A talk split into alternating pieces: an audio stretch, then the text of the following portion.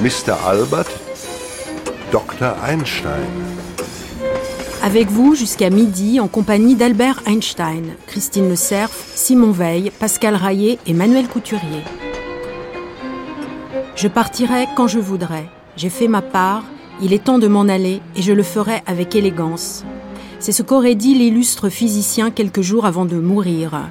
Conformément à ses dernières volontés, les cendres d'Albert Einstein furent dispersées dans un endroit inconnu. Face à la mort, Mr. Albert était sans crainte. Face à la vie, Dr. Einstein était sans regret. Sans fleurs ni couronne, cette dernière matinée sera tout entière consacrée au legs d'Albert Einstein à l'humanité. À 10 heures, nous reviendrons sur les dernières années d'un Sisyphe heureux. À 11 heures, nous nous demanderons si Einstein est aujourd'hui dépassé ou visionnaire. Mais tout de suite, notre séquence archive. Vous allez entendre le témoignage de scientifiques et d'artistes qui, tous à leur manière, ont perpétué l'héritage d'Albert Einstein. Ici Pierre Clanès qui vous parle de New York. À 1h15 ce matin, à l'hôpital de l'université de Princeton, est mort à l'âge de 76 ans un des plus grands savants que le monde ait connu, Albert Einstein. Admis à l'hôpital de l'université vendredi dernier, le docteur Einstein est mort d'une inflammation de la vésicule biliaire. Ses obsèques auront lieu à Princeton, dans la plus stricte intimité, à une date qui n'a pas encore été fixée. C'est avec stupeur que l'Amérique apprend la mort de celui qui, réfugié aux États-Unis en 1933, a ouvert par ses travaux l'âge atomique et qui, par ses larges pensées et son courage, a mis en garde les hommes contre le danger qui les menaçait. Ici Pierre Clanès qui vous a parlé de New York.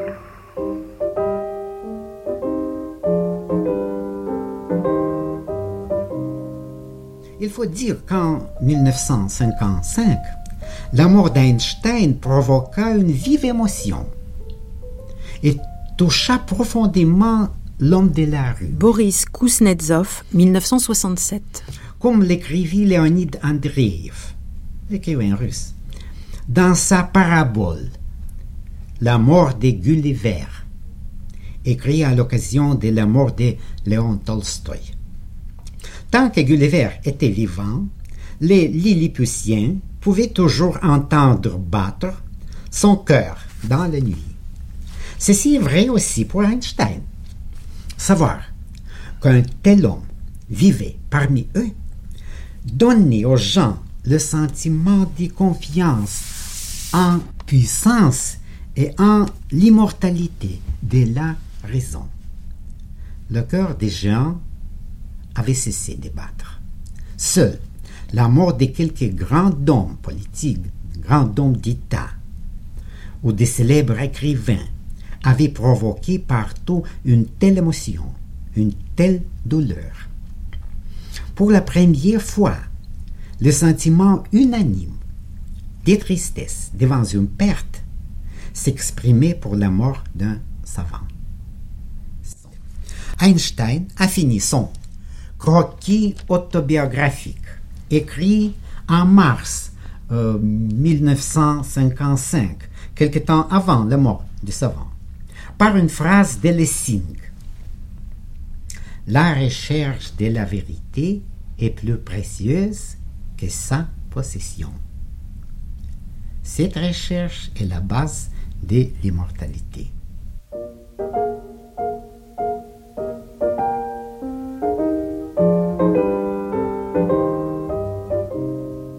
23 ans après sa mort, le cerveau d'Albert Einstein passionne toujours les savants. Le père de la relativité avait coutume de dire Mon laboratoire, eh bien, c'est mon cerveau. Il l'avait légué d'ailleurs à la science, sa volonté a été respectée et on vient d'apprendre qu'un savant de l'hôpital de Princeton aux États-Unis étudie minutieusement depuis 1955 le cerveau du célèbre mathématicien pour tenter de percer son génie.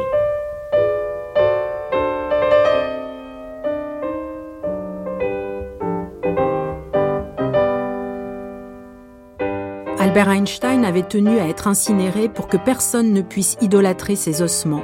En 1993, Kenji Sugimoto part pour les États-Unis à la recherche d'une relique du savant.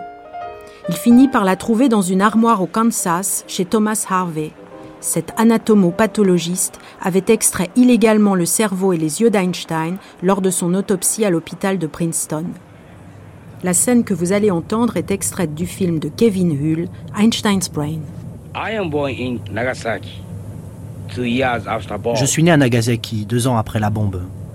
On dit qu'Einstein est responsable de la bombe, mais je ne lui en veux pas. J'aime toujours Albert Einstein.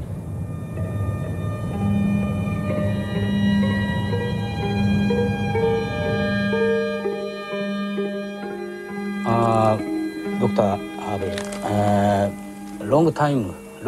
Harvey, cela fait longtemps, très longtemps que je rêve. Pourriez-vous, s'il vous plaît, me montrer le cerveau d'Einstein? Je viens exprès du Japon pour voir cela. Je comprends. Qu'est-ce que vous voulez voir exactement? Des bouts de son cerveau? Oui. D'accord, j'en ai là. Alors, merci beaucoup. J'attends, oui, oui. Oh.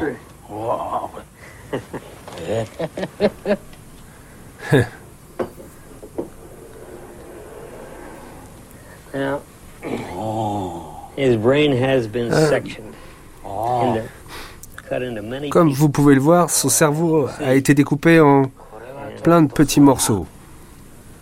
We can show On peut tourner le bocal. C'est bien un morceau du... Oui, c'est bien un morceau de son cerveau. Those pieces are all numbered, so we know exactly Tous what les morceaux brain it is. sont numérotés comme ça. On sait exactement de quelle partie du cerveau il s'agit.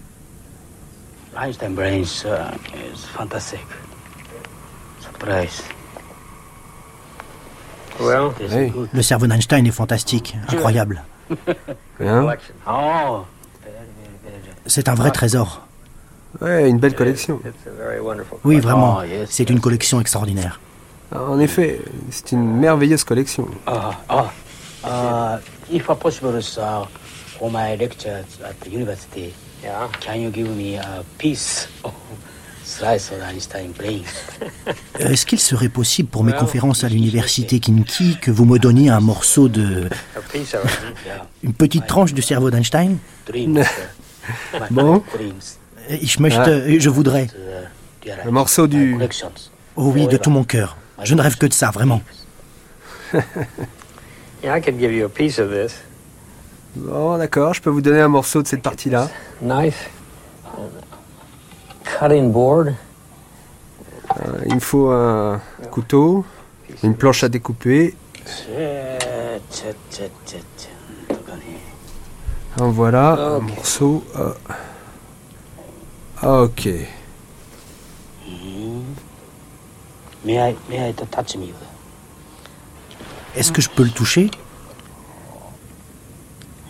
This is brainstem and cerebellum. C'est le tronc cérébral dans la région du cervelet. Ok, je vais utiliser le flacon que j'avais en réserve. Preserve your hands.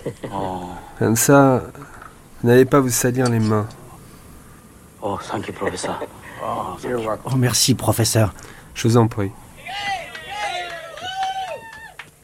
Ladies and gentlemen, Mesdames et messieurs, je suis le Japan. professeur Sugimoto du Japon. Today, I have, uh, uh, Aujourd'hui, uh, j'ai réussi à me procurer un bout du cerveau d'Einstein. Long time Cela fait longtemps que je rêvais de voir le cerveau d'Einstein. Uh, uh, Maintenant, je l'ai. uh, c'est le cerveau d'Einstein. Uh, Je vais maintenant vous chanter une magnifique chanson japonaise en l'honneur d'Albert Einstein. D'accord?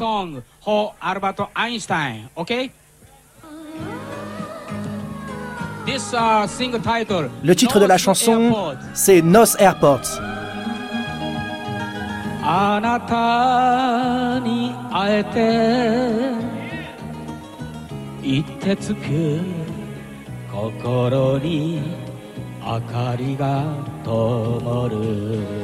En 1957, l'écrivain Roland Barthes déchiffrait dans ses célèbres mythologies cet étrange alliage de primitivisme et de modernisme à l'œuvre dans la fabrication de tout objet mythique.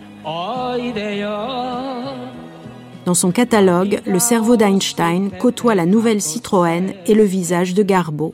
Le passage que vous allez entendre est extrait d'une fiction de France Culture. Mythologiquement, Einstein est matière. Son pouvoir n'entraîne pas spontanément à la spiritualité, il lui faut le secours d'une morale indépendante, le rappel de la conscience du savant.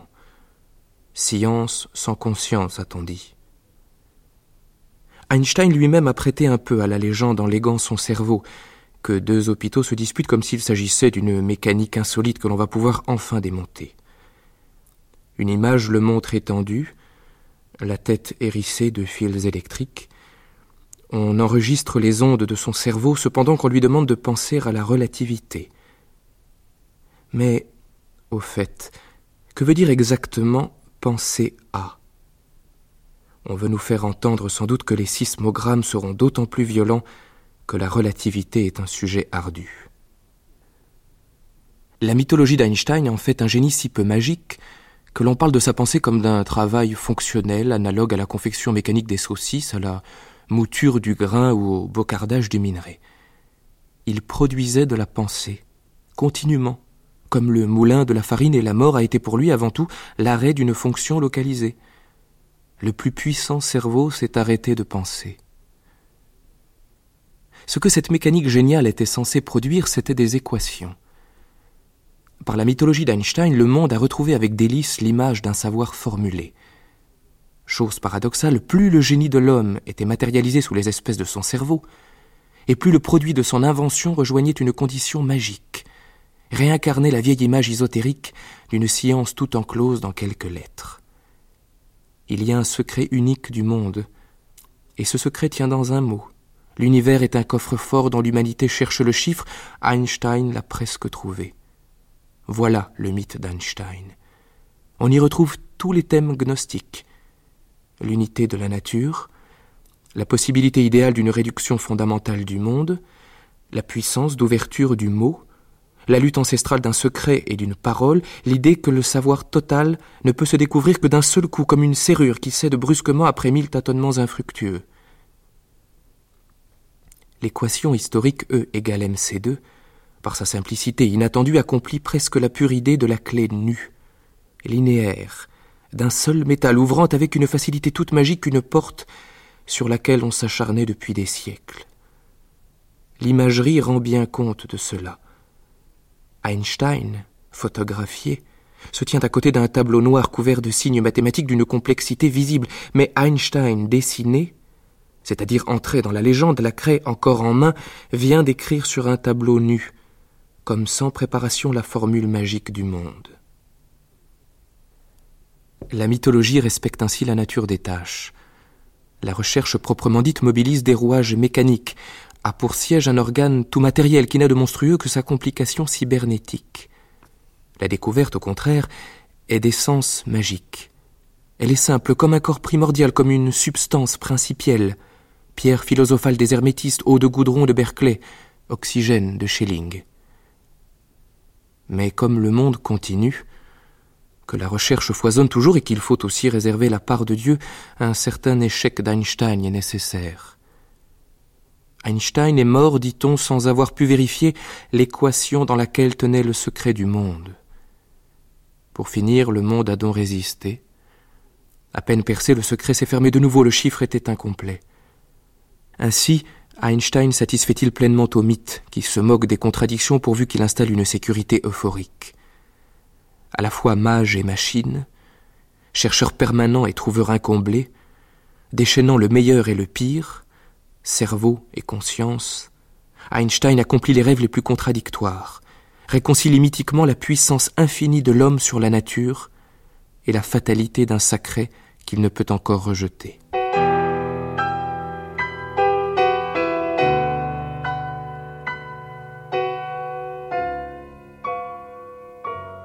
Né en 1915, André Lichnerowitz a longtemps travaillé sur les équations d'Albert Einstein.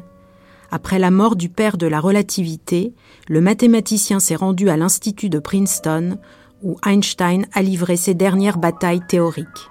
Il nous livre ici ses impressions dans une archive INA de 1990. André Lichnerovitz, vous avez eu le double privilège d'entretenir une correspondance scientifique importante avec Einstein et d'être recommandé par lui au poste de professeur au Collège de France que vous occupez maintenant depuis plusieurs dizaines d'années. Euh, le fondement, si vous voulez, de la recommandation d'Einstein en ce qui me concerne est basé sur le fait que j'avais démontré quelque chose qu'il cherchait depuis plusieurs années. Outre euh, vos, échanges épistolaires avec euh, Einstein, l'avez-vous connu physiquement? Physiquement, je, je ne peux pas dire que je l'ai connu, je l'ai aperçu à Princeton à la fin de sa vie, tout à fait. Quelle impression vous a-t-il faite à ce moment euh, D'un homme d'une très grande générosité, humanité et bonté. Bon, indépendamment de son génie scientifique, qui était aussi une forme de courage scientifique. Car peut-être la plus grande qualité du génie que fut Einstein fut le courage scientifique et peut-être à travers la relativité générale, qui était un projet insensé à l'époque. C'est-à-dire affronter la théorie de Newton, qui était la théorie la mieux prouvée par l'observation de toutes les théories physiques du monde, l'affronter, on savait qu'on aurait un gros investissement intellectuel. Il a fallu qu'il apprenne beaucoup de mathématiques qu'il ignorait, d'une part, et d'autre part que les résultats seraient microscopiques, seraient dérisoires du point de vue expérimental. Il fallait une ça, fois. Ça représente. et c'était une volonté de cohérence de la pensée qui la menait à la relativité générale. Vous êtes ensuite euh, retourné à Princeton après la disparition d'Einstein. Je suis retourné euh, et j'ai même eu euh, une semaine un privilège à, à l'Institute. Parce que Princeton a deux choses. Il a l'université qui est très célèbre, qui était une université, et l'Institute for Advanced Study, qui est un, un post-collège de France, si j'ose dire. C'est un peu du même modèle. Et j'ai eu le privilège d'avoir une semaine euh, le bureau même d'Einstein qu'on m'a prêté pour que j'ai, pendant cette semaine, un coin où travailler. Quel est alors le statut de la relativité générale par rapport à cette cosmologie de l'expansion qui est la nôtre? Est-ce que, par exemple, de nouvelles découvertes pourraient un jour la remettre en question? La relativité générale a un statut globalement totalement solide. Autrement dit, euh, il n'y a jamais de théorie définitive, mais la théorie du futur ne pourra que l'englober et expliquer pourquoi elle marche bien.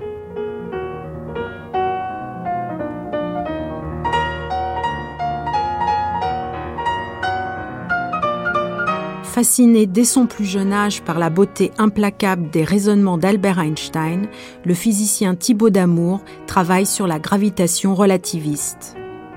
Médaillé Einstein, il nous confirme ici que cet héritage n'est pas lourd à porter. D'abord, euh, du point de vue pratique, euh, la cérémonie officielle euh, à Berne était très légère, humaine. C'était pas quelque chose de, de formel. C'était touchant que la, société euh, Einstein de Berne euh, ait choisi mes travaux pour les reconnaître de cette euh, façon. Et il y a un avantage pratique aussi, c'est que maintenant quand je retourne à Berne et que je vais visiter la maison Einstein, j'ai le droit d'entrer gratuitement et les gens du coup me montrent des objets particuliers s'il y en a concernant Einstein. Et alors? Donc par exemple, la, dernière fois, on m'a dit ah euh, venez voir, je vais vous montrer quelque chose d'exceptionnel, et c'était le violon d'Einstein. Donc on a sorti de sa caisse euh, le violon euh, d'Einstein, et donc j'ai pu tenir dans mes bras le violon d'Einstein, qui pour quelqu'un comme moi, qui a beaucoup travaillé autour de des théories d'Einstein, c'est sans doute le moment où j'ai été le plus proche de ce grand homme. Et il se trouve quand euh, jeune euh, post-doctorant, je suis arrivé à, à Princeton, à l'université de Princeton en 1974, je m'étais intéressé auparavant et même en fait euh, bien auparavant, quand j'avais 14 ou 15 ans, j'avais étudié certains articles d'Einstein et j'avais trouvé une petite erreur dans un article euh, d'Einstein. Et dans un des articles euh, reliés d'Einstein concernant le problème du mouvement de deux corps, Einstein finissait son article en disant que les calculs derrière cet article étaient si compliqués qu'il ne pouvait pas les expliquer en détail, mais que toute personne intéressée à voir le détail des calculs pouvait demander à l'Institut des hautes études scientifiques de Princeton, l'Institute for Advanced Study, de voir le manuscrit. Donc quand à l'âge de 23 ans, je suis arrivé comme postdoctorant à l'université de Princeton. Je suis allé à l'Institute for Advanced Study et là, j'ai demandé à voir ce manuscrit. Et on m'a dit de revenir le lendemain pour voir euh, la secrétaire d'Einstein, Hélène Ducasse, qui gardait tous les manuscrits d'Einstein. Et donc, je suis revenu le lendemain. Et quand j'ai vu la secrétaire d'Einstein, elle m'a dit, mais bien sûr, ça sera avec plaisir. Passez donc me voir deux jours plus tard euh, chez moi. Venez prendre le thé chez moi. Et chez elle, ça voulait dire 112 euh, Mercer Street, c'est-à-dire la, maison d'Einstein, parce qu'elle habitait dans la maison d'Einstein. Et donc, deux jours plus tard, je vais chez elle, c'est-à-dire dans la maison d'Einstein. Et après une longue, après avoir pris le thé et après une longue conversation liée à beaucoup euh, d'aspects d'Einstein et la spiritualité hindoue d'ailleurs et d'autres anecdotes que j'aurais dû écrire, elle, à la fin de la conversation, elle m'a dit, mais vous êtes venu pour euh, un manuscrit d'Einstein, et elle m'a tendu, comme ça, un manuscrit original d'Einstein en disant, prenez-le, partez avec, et quand vous aurez fini de le lire, apportez-le-moi. Et donc, tout tremblant, je suis sorti dans la rue, Mercer Street, en me disant, si je me fais écraser, ce manuscrit disparaît. Il se trouve que ce manuscrit était en fait écrit de la main du collaborateur d'Einstein, Leopold Infeld, plutôt que par Einstein lui-même. Il y avait quelques annotations d'Einstein. Mais enfin, cet article a été important dans ma carrière parce qu'il contenait une méthode subtile pour décrire le mouvement de deux corps. Et euh, je l'ai rapporté quelque temps après en gardant euh, une photocopie. Mais c'est un exemple qui montre que même des travaux secondaires par rapport aux grandes révolutions intellectuelles apportées par Einstein ont été très importantes dans la physique du XXe siècle parce que euh, cet article contient euh, en germe euh, une nouvelle façon d'approcher la théorie du mouvement de deux corps et ça, ça a eu des prolongements dans la physique des pulsars binaires et c'est lié à des travaux qui, entre autres, m'ont valu la médaille Einstein.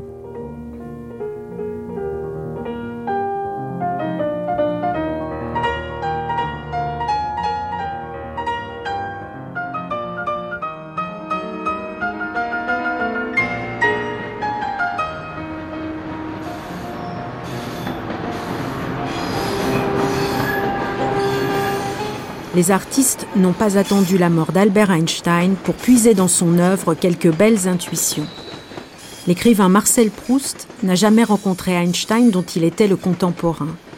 Dans la recherche du temps perdu, son personnage éponyme fait pourtant plusieurs fois l'expérience d'un espace-temps relativiste. Dans le train qui mène Marcel à Balbec, le monde s'offre à lui comme un puzzle de fragments intermittents que seul l'art ou la science sont en mesure de faire tenir ensemble. L'extrait de texte que vous allez entendre est lu par Lambert Wilson. Mon voyage à Balbec fut comme la première sortie d'un convalescent qui n'attendait plus qu'elle pour s'apercevoir qu'il est guéri. Ce voyage, on le ferait sans doute aujourd'hui en automobile, croyant le rendre plus agréable. On verra qu'accompli de cette façon, il serait même en un sens plus vrai, puisqu'on y suivrait de plus près, dans une intimité plus étroite, les diverses gradations par lesquelles change la surface de la Terre. Mais enfin, le plaisir spécifique du voyage n'est pas de pouvoir descendre en route et s'arrêter quand on est fatigué, c'est de rendre la différence entre le départ et l'arrivée non pas aussi insensible, mais aussi profonde qu'on peut, de la ressentir dans sa totalité, intacte, telle qu'elle était dans notre pensée quand notre imagination nous portait du lieu où nous vivions jusqu'au cœur d'un lieu désiré, en un bond qui nous semblait moins miraculeux parce qu'il franchissait une distance que parce qu'il unissait deux individualités distinctes de la Terre, qu'il nous menait d'un nom à un autre nom, et que schématise, mieux qu'une promenade où, comme on débarque où l'on veut, il n'y a guère plus d'arrivée, l'opération mystérieuse qui s'accomplissait dans ces lieux spéciaux, les gares, lesquelles ne font pas partie, pour ainsi dire, de la ville, mais contiennent l'essence de sa personnalité, de même que sur un écriteau signalétique, elle porte son nom.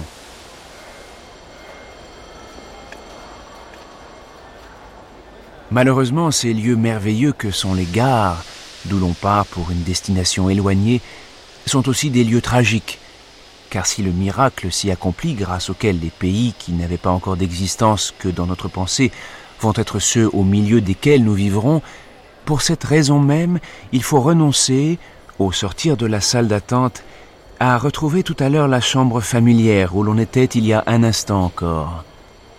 Il faut laisser toute espérance de rentrer coucher chez soi, une fois qu'on s'est décidé à pénétrer dans l'antre empesté par où l'on accède au mystère, dans un de ces grands ateliers vitrés, comme celui de Saint-Lazare où j'allais chercher le train de Balbec, et qui déployait au-dessus de la ville éventrée un de ces immenses ciels crus et gros de menaces amoncelés de drames, pareil à certains ciels d'une modernité presque parisienne, de Mantegna ou de Véronèse, et sous lequel ne pouvait s'accomplir que quelque acte terrible et solennel, comme un départ en chemin de fer ou l'érection de la croix.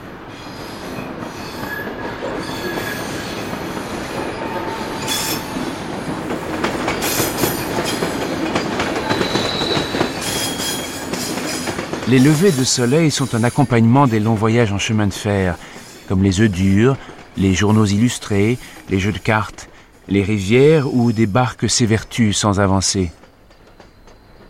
À un moment où je dénombrais les pensées qui avaient rempli mon esprit pendant les minutes précédentes, pour me rendre compte si je venais ou non de dormir, et où l'incertitude même qui me faisait me poser la question était en train de me fournir une réponse affirmative, dans le carreau de la fenêtre, au-dessus d'un petit bois noir, je vis des nuages échancrés, dont le doux duvet était d'un rose fixé, mort, qui ne changera plus, comme celui qui teint les plumes de l'aile qu'il a assimilée, ou le pastel sur lequel l'a déposé la fantaisie du peintre.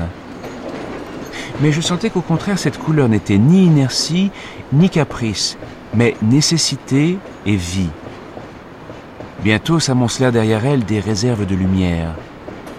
Elle s'aviva, le ciel devint d'un incarnat que je tâchais, en collant mes yeux à la vitre, de mieux voir, car je le sentais en rapport avec l'existence profonde de la nature. Mais la ligne de chemin de fer ayant changé de direction, le train tourna. La scène matinale fut remplacée dans le cadre de la fenêtre par un village nocturne aux toits bleus de clair de lune, avec un lavoir encrassé de la nacre opaline de la nuit, sous un ciel encore semé de toutes ces étoiles. Et je me désolais d'avoir perdu ma bande de ciel rose quand je l'aperçus de nouveau, mais rouge cette fois, dans la fenêtre d'en face qu'elle abandonna à un deuxième coude de la voie ferrée. Si bien que je passais mon temps à courir d'une fenêtre à l'autre pour rapprocher, pour rentoiler les fragments intermittents et opposites de mon beau matin écarlate et versatile, et en avoir une vue totale et un tableau continu. Le paysage devint accidenté, abrupt. Le train s'arrêta à une petite gare entre deux montagnes. On ne voyait au fond de la gorge, au bord du torrent, qu'une maison de garde enfoncée dans l'eau qui coulait au ras des fenêtres. Si un être peut être le produit d'un sol dont on goûte en lui le charme particulier, plus encore que la paysanne que j'avais tant désiré voir apparaître quand j'errais seul du côté de mes églises, dans les bois de Roussainville, ce devait être la grande fille que je vis sortir de cette maison, et sur le sentier qui illuminait obliquement le soleil levant, venir vers la gare en portant une jarre de lait. Dans la vallée à qui ces hauteurs cachaient le reste du monde, elle ne devait jamais voir personne que dans ces trains qui ne s'arrêtaient qu'un instant. Elle longea les wagons, offrant du café au lait à quelques voyageurs réveillés.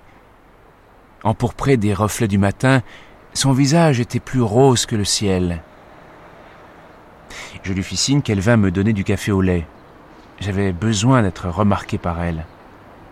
Elle ne me vit pas, je l'appelais.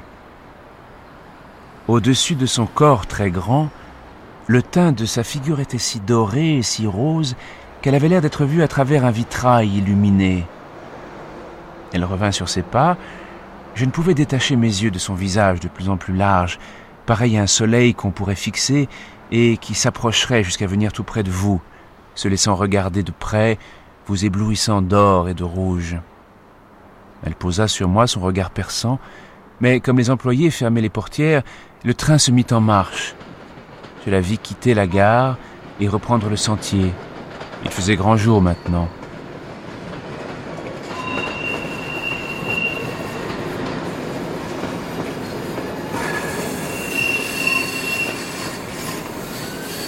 Certains noms de villes, Vézelay ou Chartres, Bourges ou Beauvais, servent à désigner, par abréviation, leur église principale.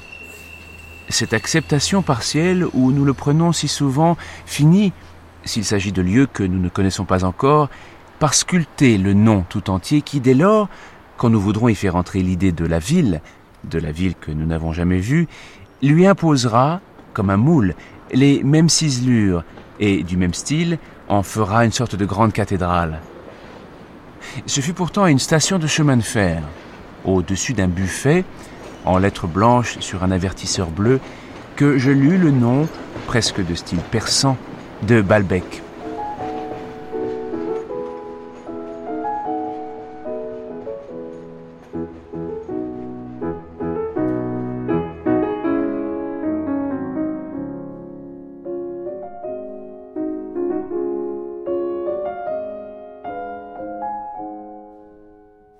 Lorsqu'en 1961, l'écrivain suisse Friedrich Dürrenmatt écrit sa pièce Les physiciens, Hiroshima a déjà eu lieu et la menace d'une guerre nucléaire est à son comble.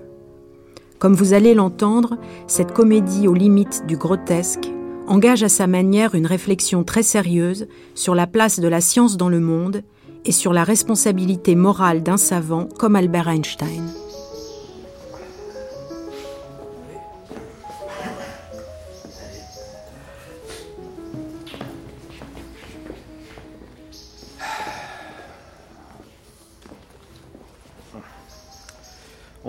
Fumer, je pense. Ce n'est pas l'usage. Pardon. Une tasse de thé? Euh, plutôt un schnapps. Vous êtes dans une maison de santé. Bon, alors rien du tout.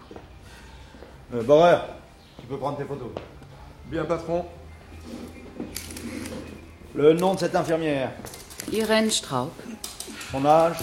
22 ans, née à Kohlwang. De la famille? Un frère, on les grisons. Informé? Par téléphone. L'identité de l'assassin Monsieur l'inspecteur, je vous en prie, il s'agit d'un malade. Bon, euh, disons l'auteur de l'acte. Ernst Heinrich Ernesti. Nous l'appelons Einstein. Pourquoi? Parce qu'il se prend pour Einstein. Bon. Euh, Gould, vous avez pris la déposition de l'infirmière major? Oui, patron.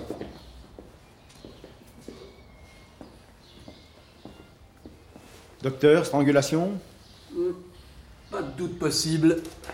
Avec le cordon de la lampe. Les aliénés de cette catégorie déploient souvent une force herculéenne. Il y a là quelque chose d'admirable. Bon, euh, c'est une opinion.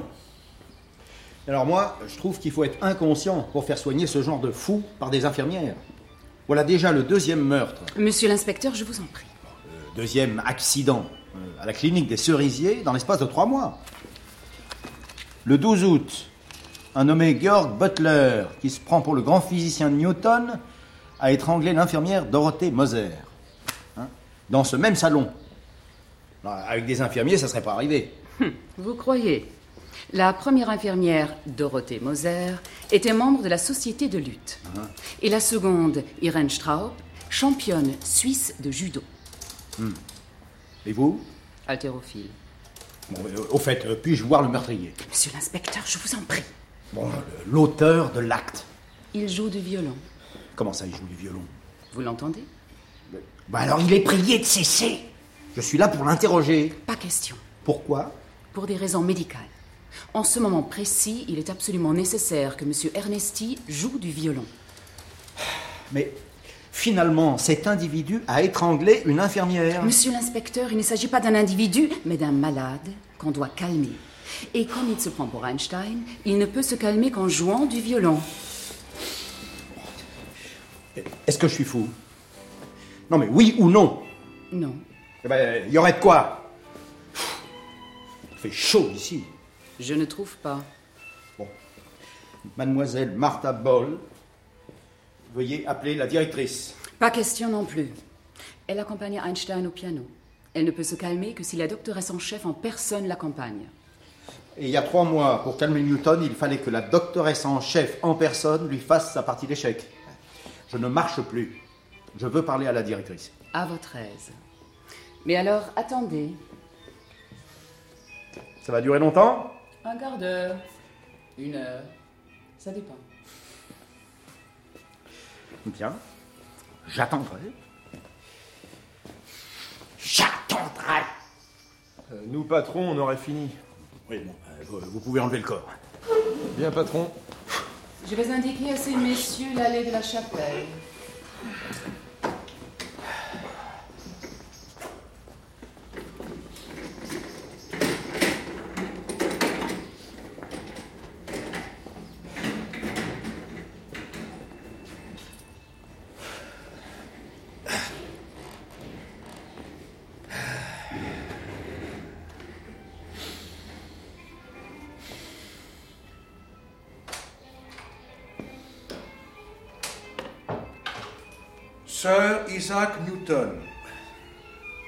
Inspecteur de la brigade criminelle.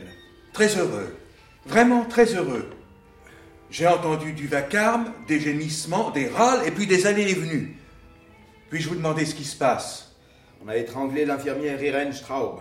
La championne de judo. La championne de judo. Quelle horreur Cette fois, c'est Ernst Heinrich Ernesti. Mais il est en train de jouer du violon. Il se calme. Lui aussi, la lutte a dû l'épuiser. Il est plutôt chétif. Comment l'a-t-il étranglé Avec le cordon de la lampe. Le cordon de la lampe Tiens, c'est une idée. Sacré Ernesti. Je le plains. Je le plains énormément. La championne de judo aussi, je la plains. Vous permettez? J'aimerais faire un peu d'ordre. Allez-y. Le constat est fait. Je ne supporte pas le désordre. Au fond, c'est par amour de l'ordre que je suis physicien. Pour rapporter ce qui paraît désordonné dans la nature à un ordre supérieur.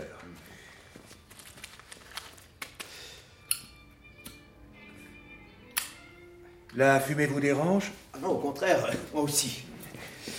Ah, Je vous demande pardon, mais puisque nous venons de parler d'ordre, ici, ce sont les pensionnaires qui fument, pas les visiteurs.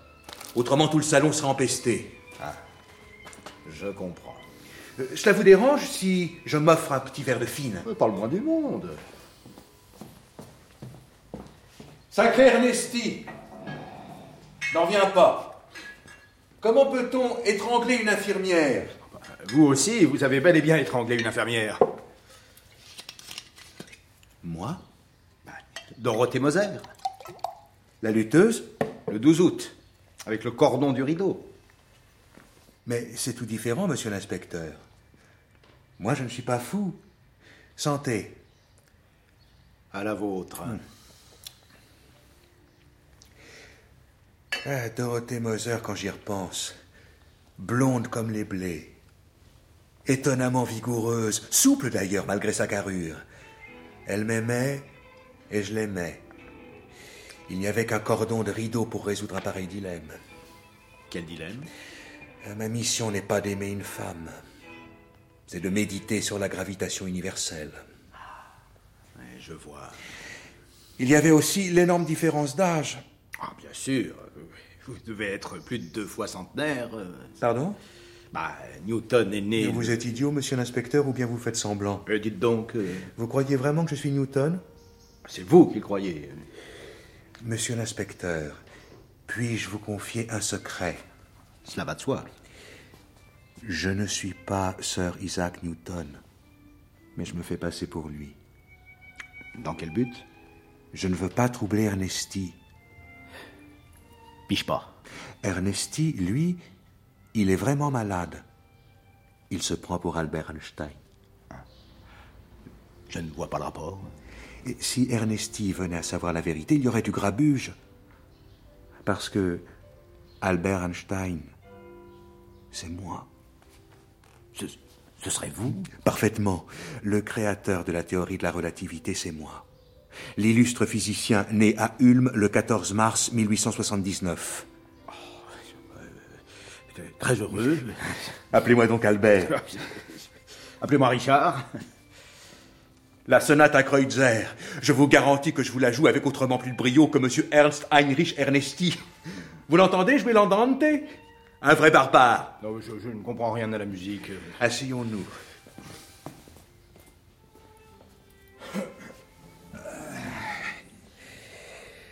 Euh, Richard. Albert. Avouez-le. Ça vous embête de ne pas pouvoir m'arrêter. Voyons. Albert. Si vous m'arrêtiez, ce serait pour avoir étranglé une infirmière ou pour avoir permis la bombe atomique? Mais Albert. Richard, si vous tournez le commutateur là, près de la porte, que se passe-t-il? La lumière s'allume. Vous établissez un contact électrique. Richard, vous comprenez quelque chose à l'électricité? Je, je n'ai pas fait de physique. Et moi, physicien, je n'y comprends pas grand-chose non plus. J'observe la nature et j'élabore une théorie de l'électricité. J'exprime cette théorie en langage mathématique et j'obtiens des formules, sur quoi viennent les techniciens. Eux, ils ne s'intéressent plus qu'aux formules. Ils traitent l'électricité comme les macros une putain. Ils l'exploitent. Ils construisent des machines. Mais dès le moment où une machine est utilisable, elle ne dépend plus de la théorie qui a permis son invention. De nos jours, le premier imbécile venu est capable d'allumer une ampoule ou de faire exploser une bombe atomique. C'est pour cela que vous voulez m'arrêter, Richard. Ce n'est pas loyal. Mais, Albert, je, je n'ai pas la moindre intention de vous arrêter. Euh, Parce que vous me croyez fou. Mais vous, du moment que vous ne comprenez rien à l'électricité, pourquoi ne refusez-vous pas de tourner les commutateurs? C'est vous le criminel, Richard. Mais il me faut cacher ma fine.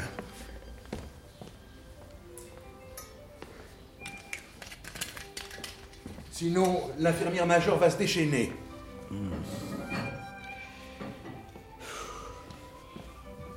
Au revoir. Au revoir, euh, Albert. S'il y a quelqu'un à arrêter, c'est vous, Richard.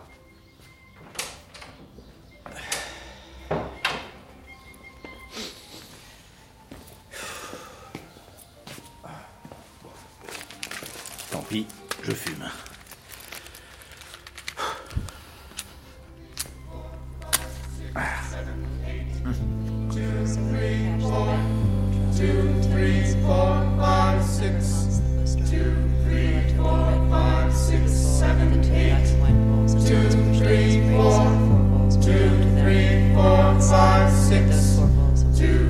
Albert Einstein et son violon ont également inspiré un des plus grands opéras du XXe siècle. Libre évocation du savant et de la puissance de ses idées, Einstein on the Beach mêle voix, musique et danse durant cinq heures. Dans l'atelier de création radiophonique de 1976 que vous allez entendre, le créateur Philip Glass et le metteur en scène Robert Wilson nous plongent dans la jeunesse de leur opéra.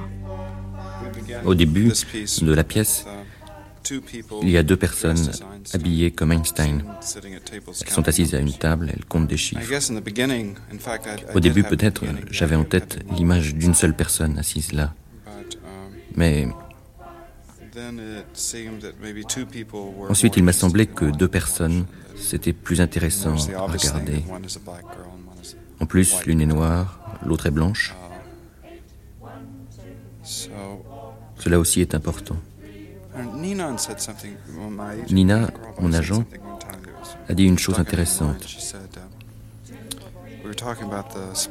Nous parlions de la fission de, de l'atome. Elle a dit la fission de l'atome s'opère dans nos têtes. Donc il y a deux filles qui sont sur scène au début du spectacle. L'une fait des gestes très précis, ses mains bougent sur un schéma précis. La position 1, 3, 1, 3, 1, 8. L'autre fille, elle, bouge ses mains d'une façon très libre, puis une des mains s'immobilise à une place précise. On avait demandé à Gertrude Stein ce qu'elle pensait de l'art moderne. Elle a répondu J'aime le regarder. Dès que j'ai commencé à regarder des photos d'Einstein, sur les deux photos les plus anciennes que nous avons de lui, il y en a une typique où il est assis, enfant, devant un décor peint, une marine avec des rochers et au loin un voilier. Ses mains sont immobiles dans une très belle position, avec le pouce, l'index et le majeur qui se touchent. Et sur l'autre photo, il est à l'école. Il est debout en rang avec euh, les autres élèves de sa classe. Il se tient très droit, immobile, avec ses mains. Tout est savamment composé.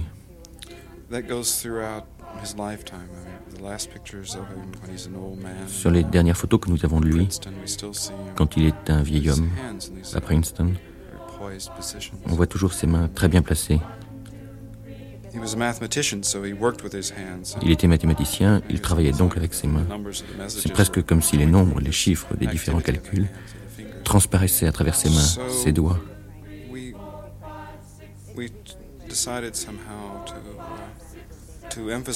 Nous avons donc décidé d'accentuer les gestes de la main pendant toute la pièce.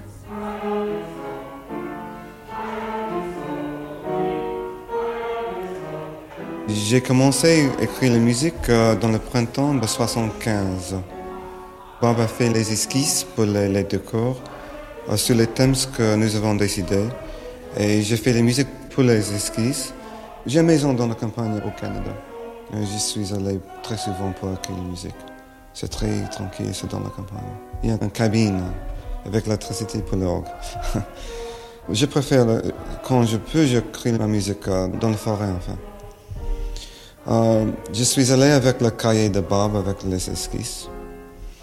Et c'est très simple, je mettais sur l'orgue les esquisses et j'ai commencé à jouer la musique. C'est très simple. C'est pas exactement une question de mettre un thème exact sur un décor. Pour moi, c'est une association mentale et presque euh, inconsciente. Inconsciente, on dit? Oui. Je vois l'esquisse et je pense à la musique, c'est très simple.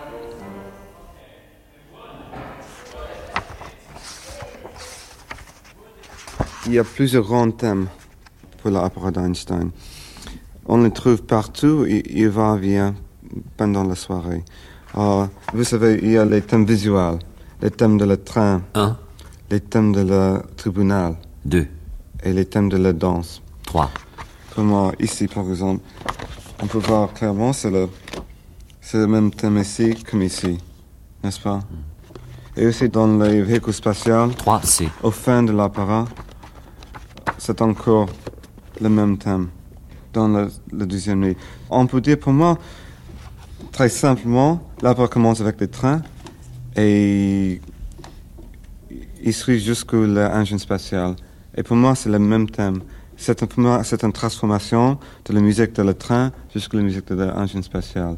Et je trouve que ça suit la même méthode de Bob parce que pour nous, euh, la vie Einstein. La vie d'Einstein commence avec le train du 19e siècle et termine avec euh, l'âge d'espace.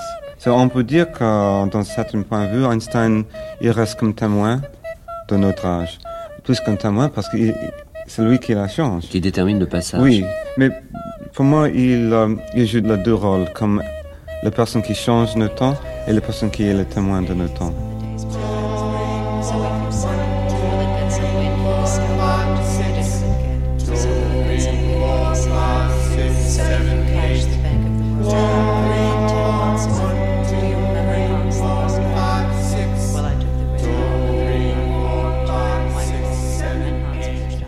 C'est sur ce bel hommage musical à Albert Einstein que se referme notre séquence archive.